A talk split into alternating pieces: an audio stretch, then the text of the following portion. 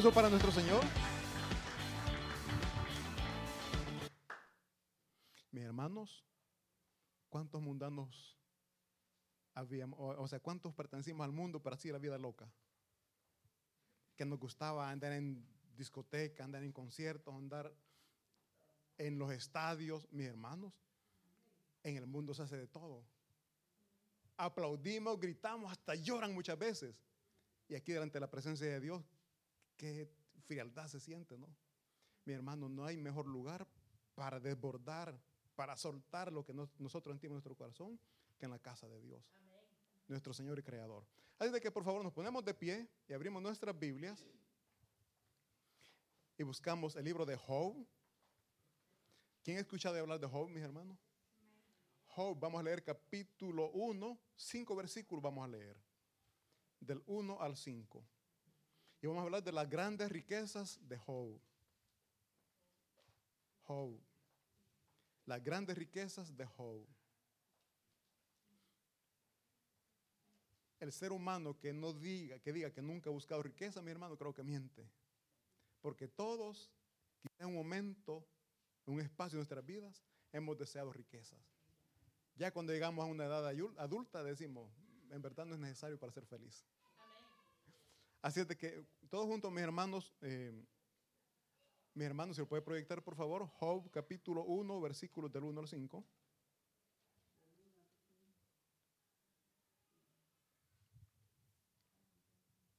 Amén. Para nuestros hermanos que no tienen Biblia. Amén, ya está proyectado ahí. Leemos todos juntos, por favor. Leemos la palabra de Dios en el nombre del Padre, del Hijo y del Espíritu Santo. Dice así, hubo en tierra de Uz un varón llamado Job. Y era este hombre, oigan bien cómo era, perfecto y recto, temeroso de Dios y apartado del mal. Versículo 2. Y le nacieron siete hijos y tres hijas. Su hacienda era siete mil ovejas, tres mil camellos, 500 yuntas de bueyes, 500 asnas y muchísimos criados. Y era aquel varón más grande que todos los orientales. E iban sus hijos y hacían banquetes en sus casas, cada uno en su día. Y enviaban a llamar a sus tres hermanas para que comiesen y bebiesen con ellos. Acontecía que, habiendo pasado en turno los días del convite, Job enviaba y los santificaba y se levantaba de mañana y ofrecía holocaustos conforme al número de todos ellos. Porque decía Job, quizá habrán pecado mis hijos y habrán blasfemado contra Dios en sus corazones. De esta manera hacía todos los días Job. Oremos. Bendito Espíritu Santo, venimos delante de usted con la necesidad, Padre, de que sea usted hablando en nuestras vidas, que sea usted dirigiéndonos, instruyéndonos. Necesitamos de usted, Señor. Sin usted no podemos hacer nada. Me declaro incompetente sin su ayuda, Señor. Y es por eso que en este momento, bendito Espíritu Santo, ruego sea usted tomando el control de lo que aquí se va a hacer, de la enseñanza que se va a dar. Sea usted, Dios mío, tomando el control y tocando mentes, tocando corazones. Sobre todo, Señor, ayúdenos a ser receptores y hacedores de esta palabra. Se lo rogamos y suplicamos en el nombre de Cristo Jesús. Amén. Se pueden sentar, mis hermanos. El tema de este sermón es las grandes riquezas de Job. Ya la leímos. Ya leímos todo lo que él poseía. Ahora piense usted, de todo eso que hemos leído, de todo lo que él tenía, ¿qué es lo que usted más anhela? Si Dios le dijera, te voy a dar en este momento lo que me pidas, de lo que hemos visto ahí, ¿qué pediría usted? ¿Camellos? ¿Ovejas? ¿Asnas? ¿Criados? ¿Sirvientes? Mis hermanos, aquí podemos ver las riquezas de las que gozaba Job. La riqueza, mis hermanos, es el conjunto de, de los bienes que se poseen. Puede ser dinero, cosas de valor, cosas de gran valor. O sea, todo eso forma la riqueza de una, de una persona. Y aquí vamos a ver, mis hermanos, las riquezas de las que él gozaba. quizás la mayoría, quizás no todos, pero la gran mayoría nos enfocamos a la riqueza económica. Pero aquí, mis hermanos, si nosotros vemos en el capítulo 1, dice, hubo en, tierra de Uz un varón llamado Job, oigan bien, y era este hombre perfecto y recto, temeroso de Dios y apartado del mal. Esa es la primera riqueza de Job. Valores morales.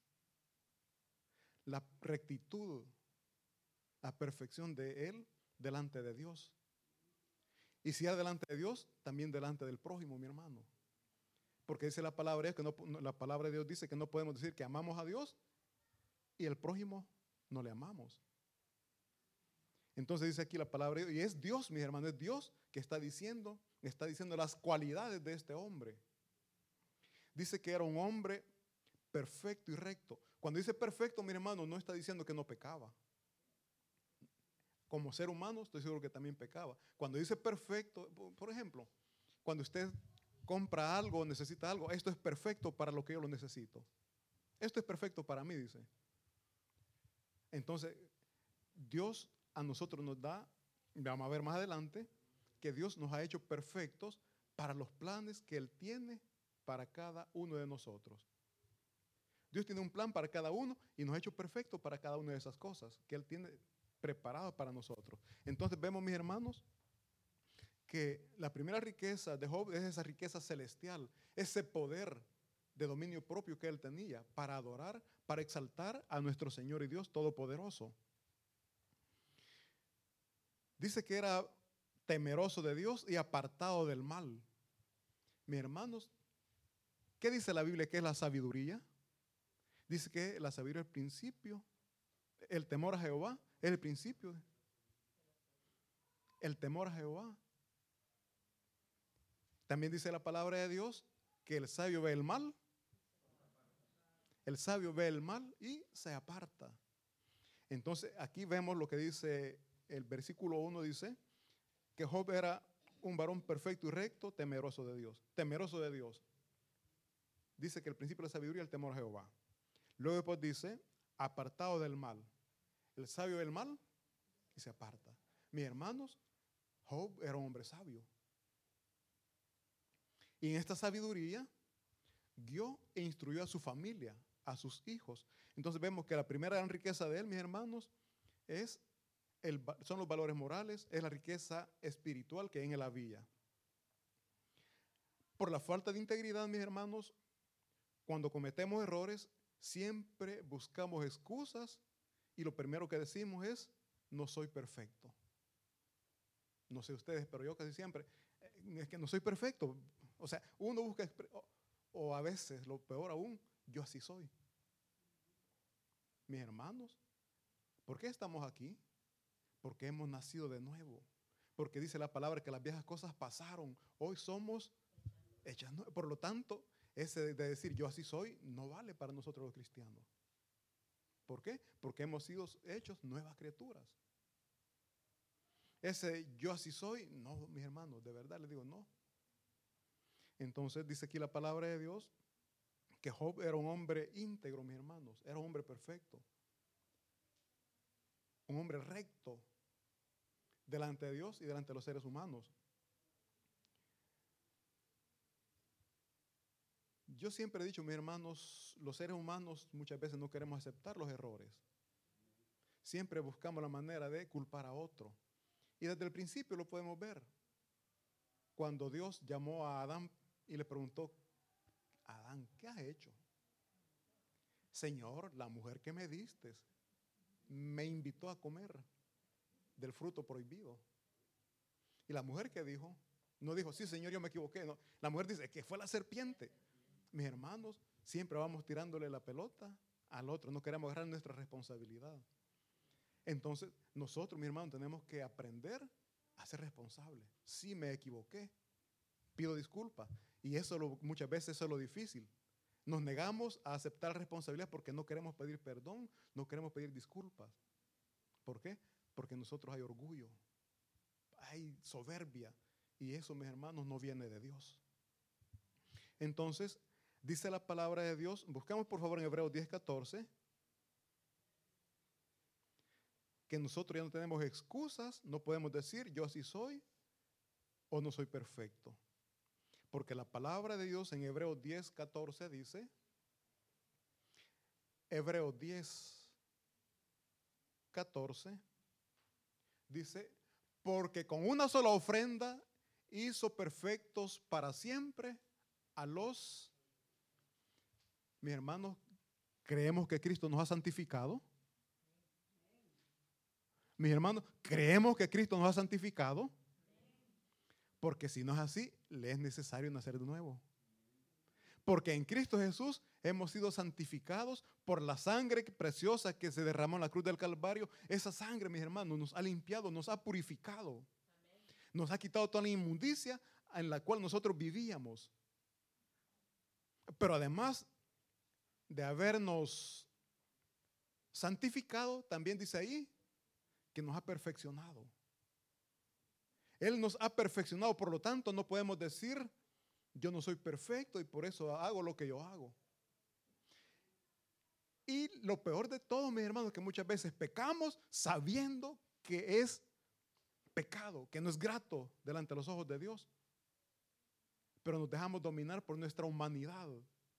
Nos dejamos dominar por nuestros sentimientos. Dios nos ha dado una voluntad libre. No nos obliga a que hagamos las cosas, sino que nosotros mismos, por amor a Cristo, sabemos lo que no tenemos que hacer. Por amor a Cristo y a nosotros mismos, porque reconozcamos que el pecado después nos tiene preocupados, nos tiene llorando. La paga del pecado es muerte, mas la dádiva en Cristo Jesús es vida y vida en abundancia. Entonces nosotros, mis hermanos, dice aquí que Cristo en una sola ofrenda nos ha perfeccionado. Nosotros los hijos de Dios, mis hermanos, confesamos que hemos sido purificados, porque dice la palabra de Dios que hemos sido purificados por la sangre del cordero. Y lo decimos con seguridad. ¿Por qué? Porque la santificación, mis hermanos, decimos no se ve. Yo soy santo y ¿quién me puede contradecir? Yo soy santo, pero ¿quién me puede contradecir?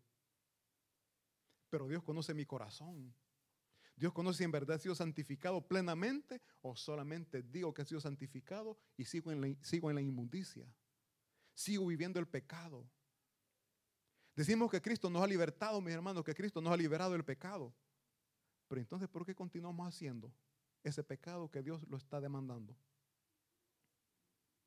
Porque todos decimos, Dios me ha hecho libre. O, o no sé ustedes, mi hermano, quizás solo yo. ¿Cuántos decimos, Dios me ha hecho libre?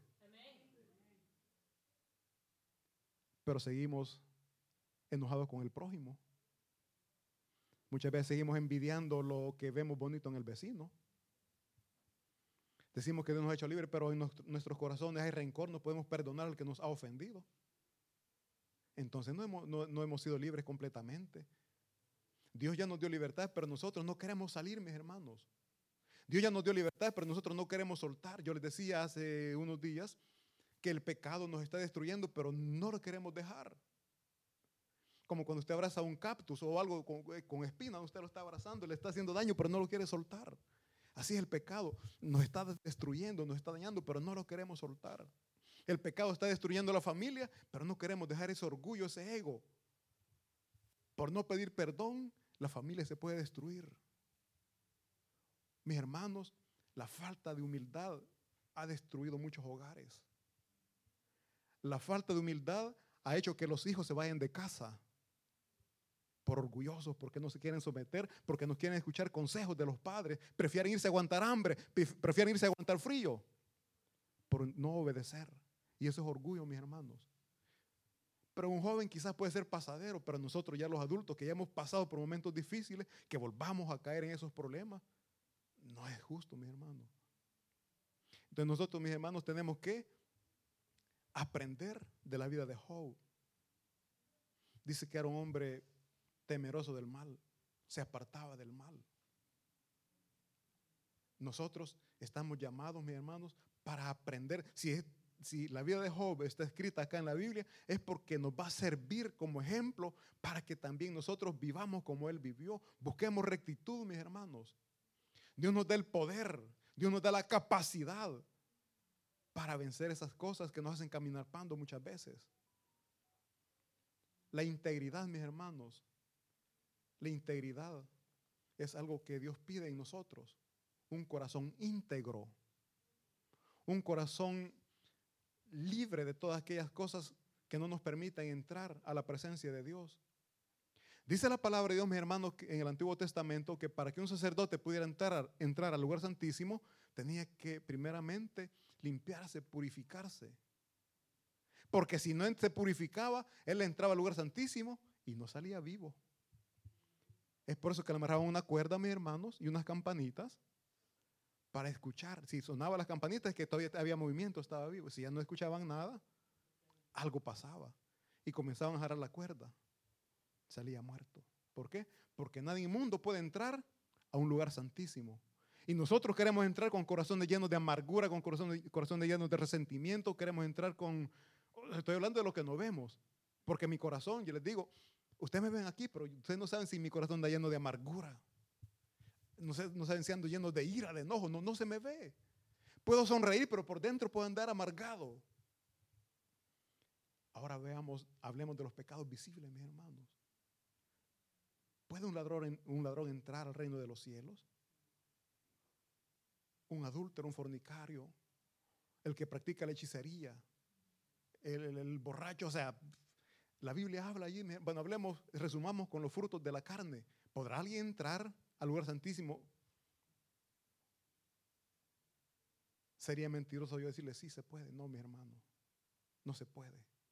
Y es por eso que Dios nos llama esta mañana a que busquemos esa perfección, esa rectitud, esa integridad delante de Dios. Y no podemos decir yo no puedo, porque sí se puede.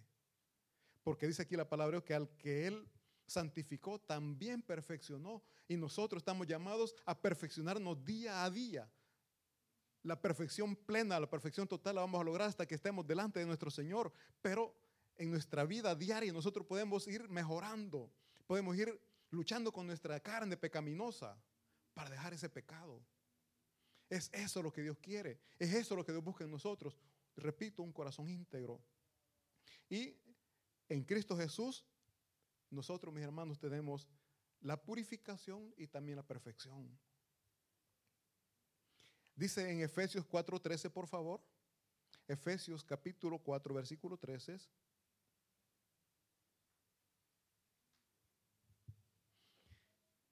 Entonces, mi hermano, nosotros no nos declaramos perfectos porque sabemos que se nos ven los errores que cometemos. La santificación, muchas veces decimos, Dios me ha santificado. Pero también tenemos que decir, Dios me ha perfeccionado. Dice Efesios capítulo 4, eh, versículo 13, hasta que, oigan bien, hasta que todos lleguemos a la unidad de la fe y del conocimiento del Hijo de Dios, a un varón perfecto, a la medida de la estatura de la plenitud de Cristo.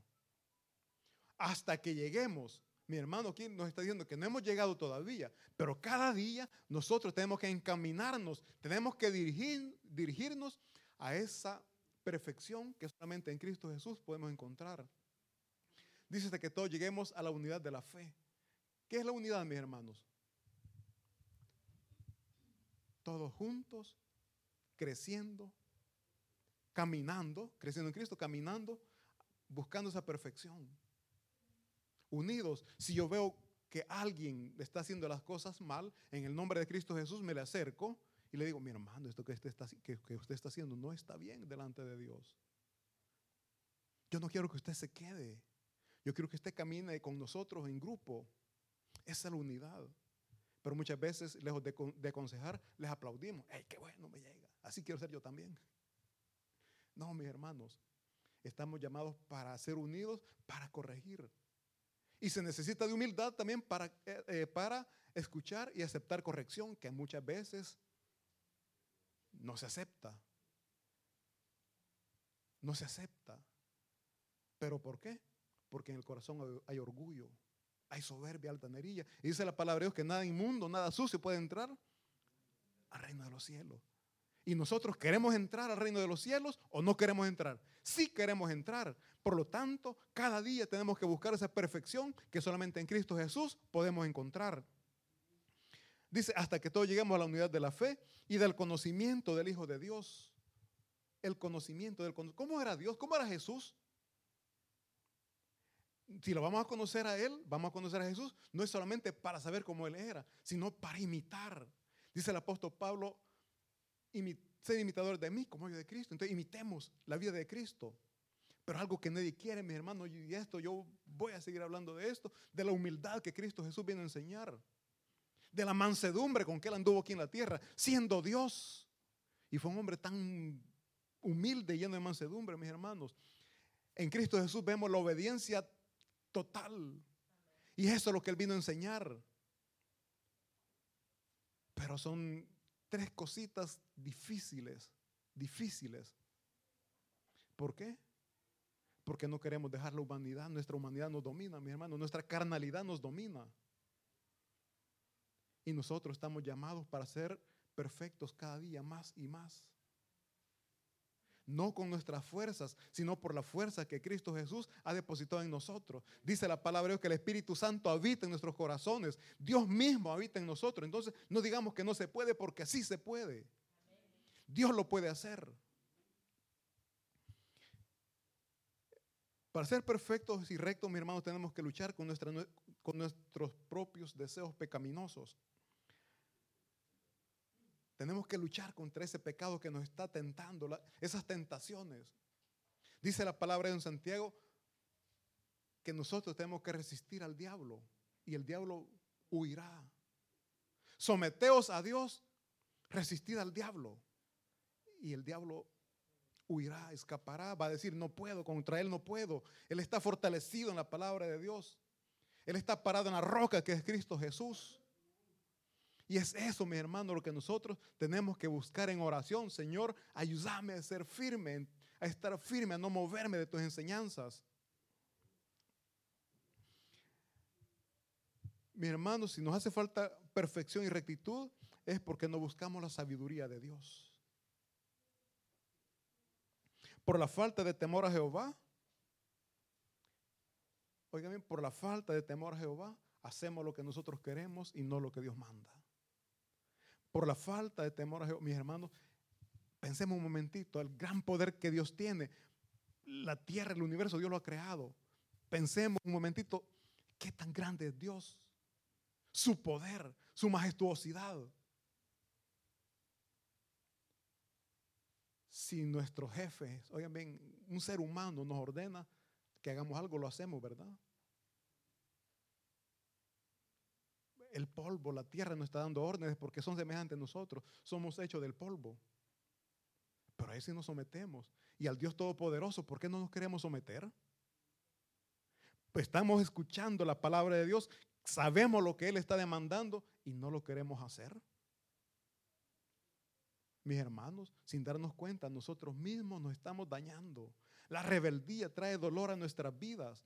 La rebeldía trae dolor a nuestras familias. Y nosotros, nosotros estamos llamados para ser fortalecidos, para ser, mis hermanos, unidos como familia, como hermanos en Cristo que somos. Estamos llamados a ser unidos. El enemigo dice que vino para, para destruir, para robar, para matar. Pero Cristo Jesús vino para unir, para fortalecer a las familias. Busquemos a Cristo Jesús, mis hermanos. Y no le busquemos solamente por interés, Busquémosle porque Él es digno de adoración. Él es el único digno de exaltación. Él es el Rey Todopoderoso. Dice que el nombre de Él es sobre todo nombre. Así de que, mis hermanos, vemos que en Job hay muchas enseñanzas, hay muchas riquezas de las que nosotros podemos tener. Y si no las tenemos es porque no queremos, mis hermanos. La obediencia, la humildad, ¿Qué nos impide tenerla? Nada. ¿Y por qué no la recibimos? ¿Por qué no la aceptamos? Mis hermanos, yo les decía, las riquezas son aquellas cosas que tienen valor, tienen un gran valor. Y la obediencia, la humildad, la mansedumbre delante de Dios tienen un gran valor, tienen un gran peso. Jesucristo, mis hermanos, dio enseñanzas muy bonitas y habló siempre de la humildad. Dice que al, humilde Dios lo exalta. Al humilde Dios lo exalta. Nosotros queremos ser exaltados, pero no queremos dejar la arrogancia. El orgullo no, no, lo queremos soltar, pero queremos que se nos exalte. No, mi hermano, no se puede. Jesucristo fue exaltado hasta lo sumo porque también se humilló como nunca nadie se ha humillado. Entonces vemos que la riqueza, mis hermanos, de, de Job eran estos valores morales, la riqueza celestial, como también la riqueza de Job es la familia. ¿Cuántos de aquí no tienen familia? Todos tenemos familia. Entonces tenemos riqueza, mi hermano. La familia es algo tan lindo, algo tan bello que Dios nos ha dado y que también no la valoramos. No valoramos a nuestra familia, nuestros hijos los maltratamos cuando están, estamos, estamos llamados para corregirles con amor para instruirles a que no hagan caprichos o que no hagan lo que ellos quieren, porque cuando sean grandes van a sufrir. Tiene que haber corrección. El padre que ama a su hijo lo corrige. ¿Y por qué no decirlo? Lo castiga. No sé ustedes, pero cuando estaba en mi tiempo de, de adolescencia, niñez, me caían unos castigos de aquellos que solo los señores de aquel tiempo daban. Y yo me acuerdo que era mi mamá una vez le dije, ya no la quiero, le dije, porque me, había dolido. ya no la quiero, le digo. Ahorita me decía así, pero espérate que crezcas, me dijo. Palabras sabias. Hoy digo, gracias a ese castigo, no me perdí en el mundo. Entonces, mis hermanos, nosotros tenemos algo tan valioso, una riqueza tan grande que es nuestra familia. Valorémoslo, mis hermanos démosles el valor, el puesto que se merecen. Dediquémosles el tiempo. No importa gastar, ¿qué? Un 5 euros, un chocolatito, pero mostrar el afecto. ¿Por qué? Porque cuando alguien falta, cuando se va de casa o cuando mueren, ahí nos vamos de bolsa gastando, ¿verdad? Los mejores ramos de flores, las mejores rosas. O sea, ya no lo, ya no lo ve, no lo recibe. En vida lo tenemos que hacer, mis hermanos. Repito, repito, la riqueza de Job aquí, la palabra yo lo he ido ordenando bien bonito. Dice, primeramente habla de la bendición celestial, de la rectitud, de la perfección, de la obediencia a Dios, de que se apartaba del mal. O sea, y luego después habla de la familia.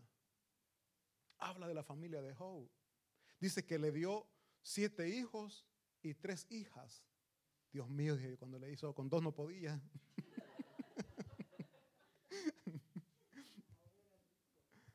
Mis hermanos, y podemos ver que en la sabiduría de él le supo guiar, le supo instruir, porque dice que cuando ellos hacían, ellos hacían fiestas, como hermanos participaban todos juntos. No había entre ellos envidias, no habían disensiones. Porque les digo, mis hermanos, ya con dos, con tres hijos muchas veces no se, no se quieren ni hablar, ¿verdad? No se pueden ver. Y este hombre con diez hijos y los supo instruir, porque yo aquí veo que eran unidos. Dice el versículo 4, dice, e iban sus hijos y hacían banquetes en sus casas, cada uno en su día, y enviaban a llamar a sus hermanas para que comiesen y bebiesen con ellos. Mis hermanos, y podemos ver la unidad de ellos como familia, como hermanos. Nosotros, con la ayuda de Dios, a través de la palabra de Dios también podemos, mis hermanos, instruir a nuestros hijos. Podemos buscar esa unidad. Tenemos que orar para que Dios mantenga esa unidad entre la familia. Y otra de las riquezas que tuvo Job, mis hermanos, que está en el versículo 3, son riquezas financieras. Era un hombre rico. En aquel tiempo no habían bancos donde él podía depositar sus, miles de, dólares, euros. No, la riqueza en aquel tiempo era a través de lo que aquí hemos leído. Dice la palabra de Dios en el versículo 3 que su hacienda era de siete mil ovejas. Tenía tres mil camellos, 500 yuntas de bueyes, 500 asnas y muchísimos criados. Aquí, mis hermanos, podemos ver que con las ovejas, mis hermanos, además de la leche, la carne, la lana. O sea, podemos ver lo que a él le producía riquezas. tenían camellos, tenían asnas. Y dice también acá, no dice ni la cantidad, sino que dice muchísimos criados. Porque para cuidar estas 500, para cuidar, mis hermanos, estas 7 mil ovejas, no era necesario uno, dos, tres hombres. Para cuidar estos tres mil camellos también no era necesario. No, necesitaba mucha gente. Entonces podemos ver que él tenía. Y para también alimentar tanta gente, mis hermanos. Aquí no dice también, pero para tener tantos animales necesitaba extensiones grandes de, terrenos. Entonces podemos ver que sí era un hombre lleno de riquezas. Dios le había prosperado. Pero esa prosperidad, mis hermanos, también era porque él era un hombre temeroso de Dios. Nosotros queremos riquezas, pero la pregunta es, si usted tuviera riquezas, en esta mañana, ¿dónde estuviera? Perdido. Amén. No viniera porque tendría que andar de, compra. Yo siempre lo he dicho, se va de, no, tengo que ir, de, me voy de viaje. Mis hermanos, Job, siendo hombre lleno de riquezas, estaba sometido a la voluntad de Dios. La humildad. Entonces vemos aquí, mi hermano, que él tenía mucha riqueza, pero esa riqueza que él tenía también no le llevó a maleducar a sus hijos. Cuando una persona tiene dinero, a sus hijos les da libertad, hay que hagan lo que quieran. No, mi hermano, él vemos que supo guiar, supo instruir a sus hijos en el temor y en el respeto a Dios. Porque dice el versículo, versículo 5, dice, y acontecía que habiendo pasado en turno los días del convite, tiempos de fiesta, dice, Job enviaba a los, y oigan bien, Job enviaba y los santificaba. Y se levantaba de mañana y ofrecía holocaustos conforme al número de todos ellos, porque decía Job, quizás habrán pecado mis hijos y habrán blasfemado contra Dios. Oigan bien, si está diciendo eso es porque él sabía la enseñanza que les había dado a respetar a Dios. En lo externo, en lo físico, él veía que había un respeto, pero él que decía, pero en sus corazones, yo no sé si habrán, blasfemado contra Dios. Y entonces él dice que ofrecía holocaustos. Mis hermanos, nosotros muchas veces no oramos por nuestros hijos cuando están bien. Vemos que están saludables, en la escuela van bien, o sea, no oramos por ellos. Hasta que están en problemas, comenzamos a orar. Mis hermanos, no es necesario. Comencemos a orar para que sea Dios guiándoles, instruyéndoles y que no se salgan de los caminos que Él ha trazado para cada uno de ellos. Que no se salgan de los caminos para llegar a los propósitos que Dios tiene para cada uno de ellos. Les decía hace un momento, Dios tiene planes para cada uno de nosotros. Pero en nuestra, en nuestra humanidad nos desviamos, nos salimos del camino que Cristo Jesús ha trazado para que le sirvamos. Job, mis hermanos, nos, enseña a ser preventivos. ¿Qué es prevenir? Antes de que suceda. Dice que él iba y oraba por si sus hijos habían pecado, por si sus hijos habían fallado al Dios Todopoderoso. Él llegaba e intercedía. Mis hermanos, nosotros no ofrecemos holocaustos, no ofrecemos sacrificios, ¿Por qué? Porque Dios nos ha dado el privilegio, un gran privilegio, y es de entrar directamente al lugar santísimo. No hay mejor lugar donde nosotros podemos llegar e interceder por nuestros hijos que a través de la oración, hablar directamente con Dios. Mira, papito, yo te he fallado, yo me desvié, pero por favor ayúdale a mis hijos que no se desvíen que caminen en rectitud delante de ti.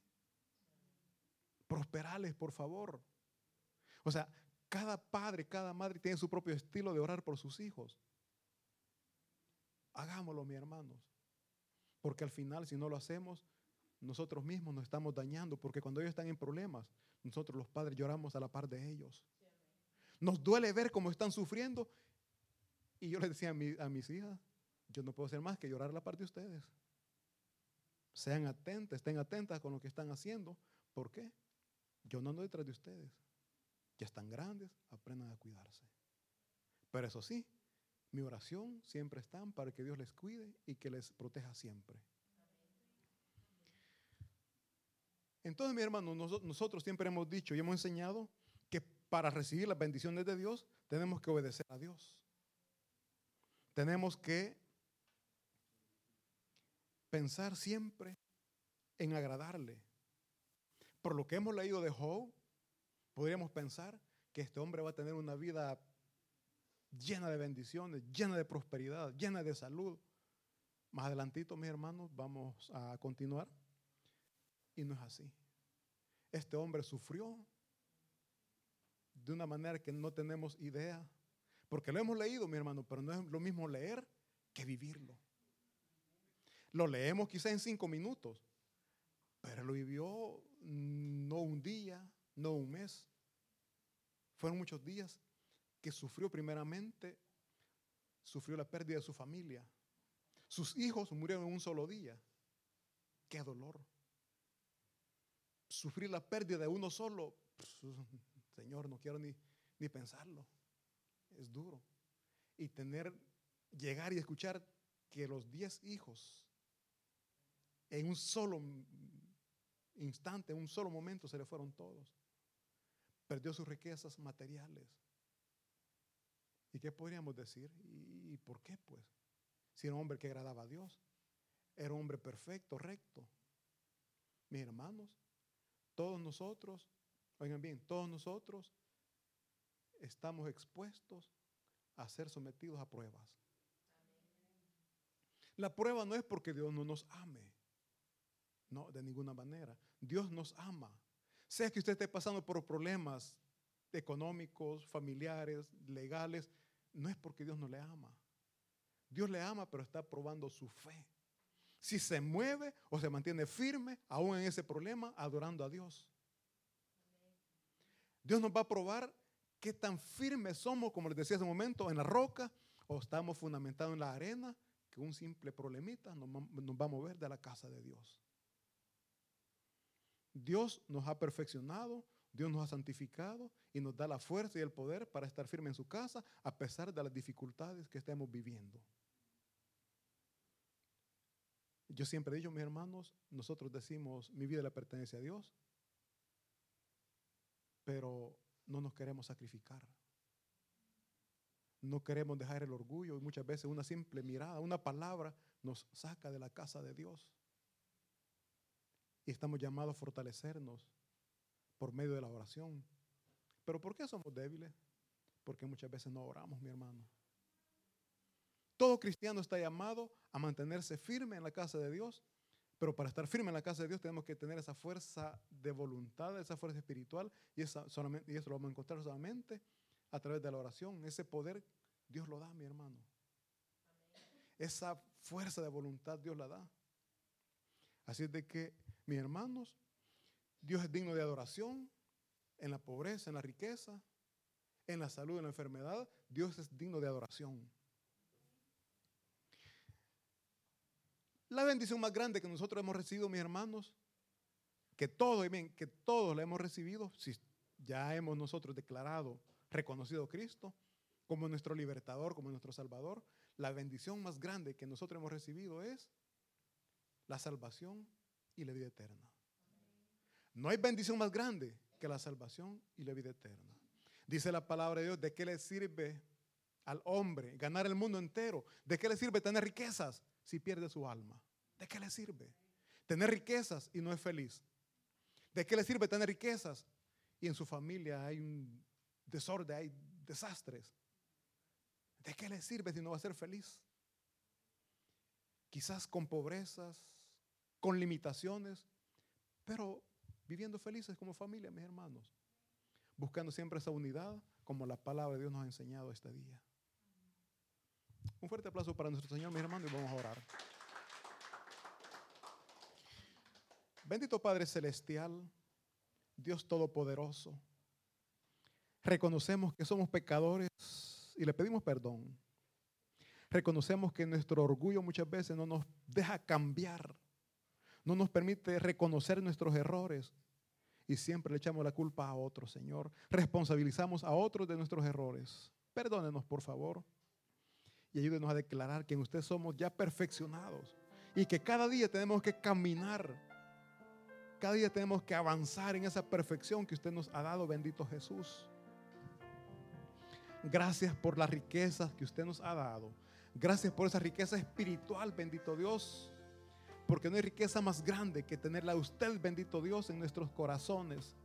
Tenerla a usted en nuestras familias como el centro de nuestro hogar.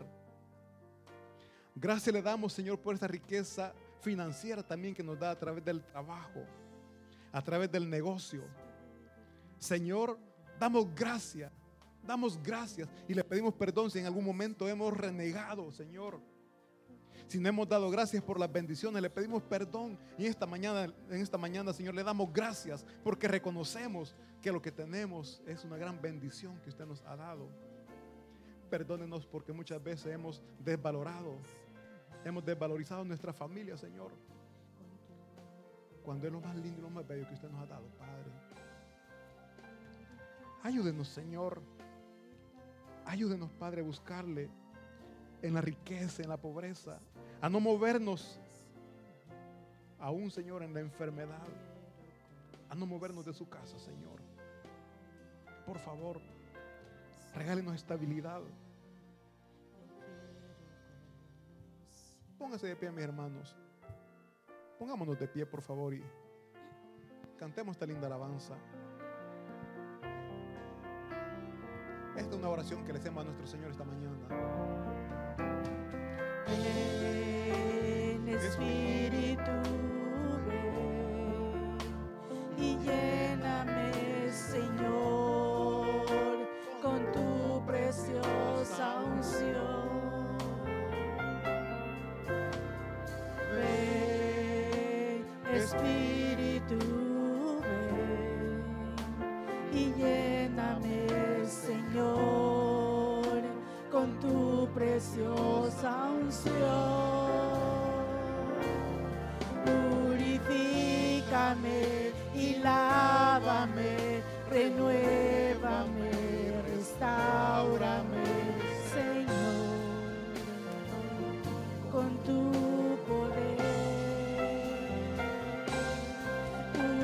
Purifícame y lávame, renuévame, restaurame, Señor. Te quiero conocer, Señor. Te quiero conocer. Oh, sí, Señor. Le suplicamos, por favor, escuche nuestra súplica, Dios bendito. Esta alabanza que hemos cantado es una oración, una petición que traemos delante de usted. Sea usted, por favor, Dios mío, purificándonos. Sea usted limpiándonos. Lávenos de toda maldad, por favor. Por favor, bendito Dios. Señor, usted conoce nuestras necesidades terrenales, materiales. Pero en primer lugar ponemos, Señor, nuestras necesidades espirituales. Y así también le damos gracias, Señor. Y cantamos esta linda alabanza en donde declaramos que estamos agradecidos. Agradecidos por las maravillas que usted está haciendo en nuestras vidas. Cantemos juntos esta linda alabanza, mis hermanos, que dice agradecido.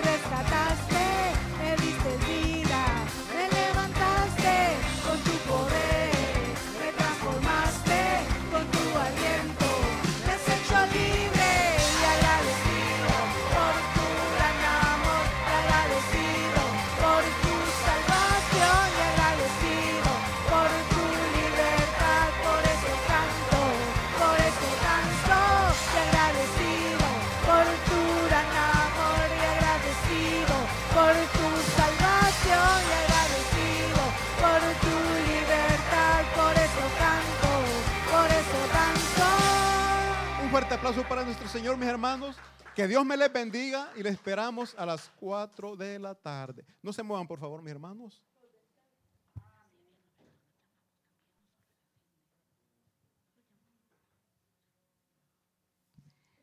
Bendiciones hermanos, en esta mañana tenemos unos compañeros, hermana Silvia, hermano Roberto, hermana Cindy, pueden pasar aquí adelante. Celebrar sus cumpleaños, amén.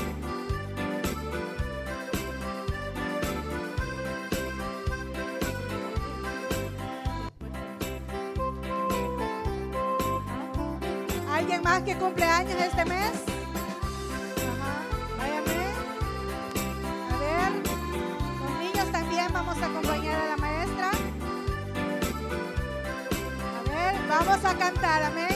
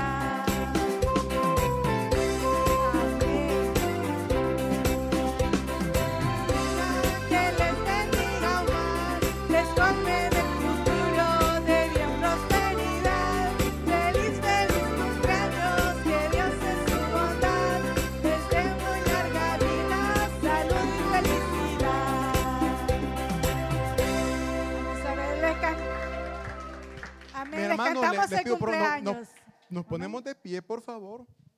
Y no hay mejor regalo para ellos que una linda oración. Amén. Oremos por cada uno de ellos, mis hermanos. Bendito Padre Celestial, Dios Todopoderoso, venimos delante de usted dando gracias por un año más de vida que les permite cumplir, Señor, a nuestros hermanos. Rogamos, bendito Espíritu Santo, que sea usted esa luz que les guíe, que les ilumine, que les lleve siempre, Padre Santo, por esos buenos caminos, Señor, caminos de bienestar, de prosperidad. Y así también, Señor, suplicamos por la salud de cada uno de ellos. Rogamos, Padre Santo, por las necesidades que ellos puedan estar pasando. Así también, Señor, suplicamos porque sea usted, Padre Santo, bendiciendo, Señor, sus ministerios, sus vidas, Padre, y que sea su Espíritu Santo, siendo, Padre mío, quien les lleve siempre, Señor, les guíe siempre, Padre, por sus buenos caminos. En usted encontramos, Señor, lo que nosotros necesitamos. Que cada uno de ellos, Dios mío, pueda buscar, pueda correr siempre a usted en esos momentos de necesidades, Señor. Pero también, Señor, que corran a usted en esos momentos de bienestar, de felicidad, para dar gracias por los cuidados que usted está dando a cada uno de ellos y a sus familias. Damos gracias, Señor. No nos cansamos de decir gracias. Gracias por cada año que usted agregará, por cada año que usted aumentará a cada uno de ellos. En el nombre de Cristo Jesús, amén y amén. Un fuerte aplauso, mis hermanos, para cada uno de ellos y que Dios me les bendiga.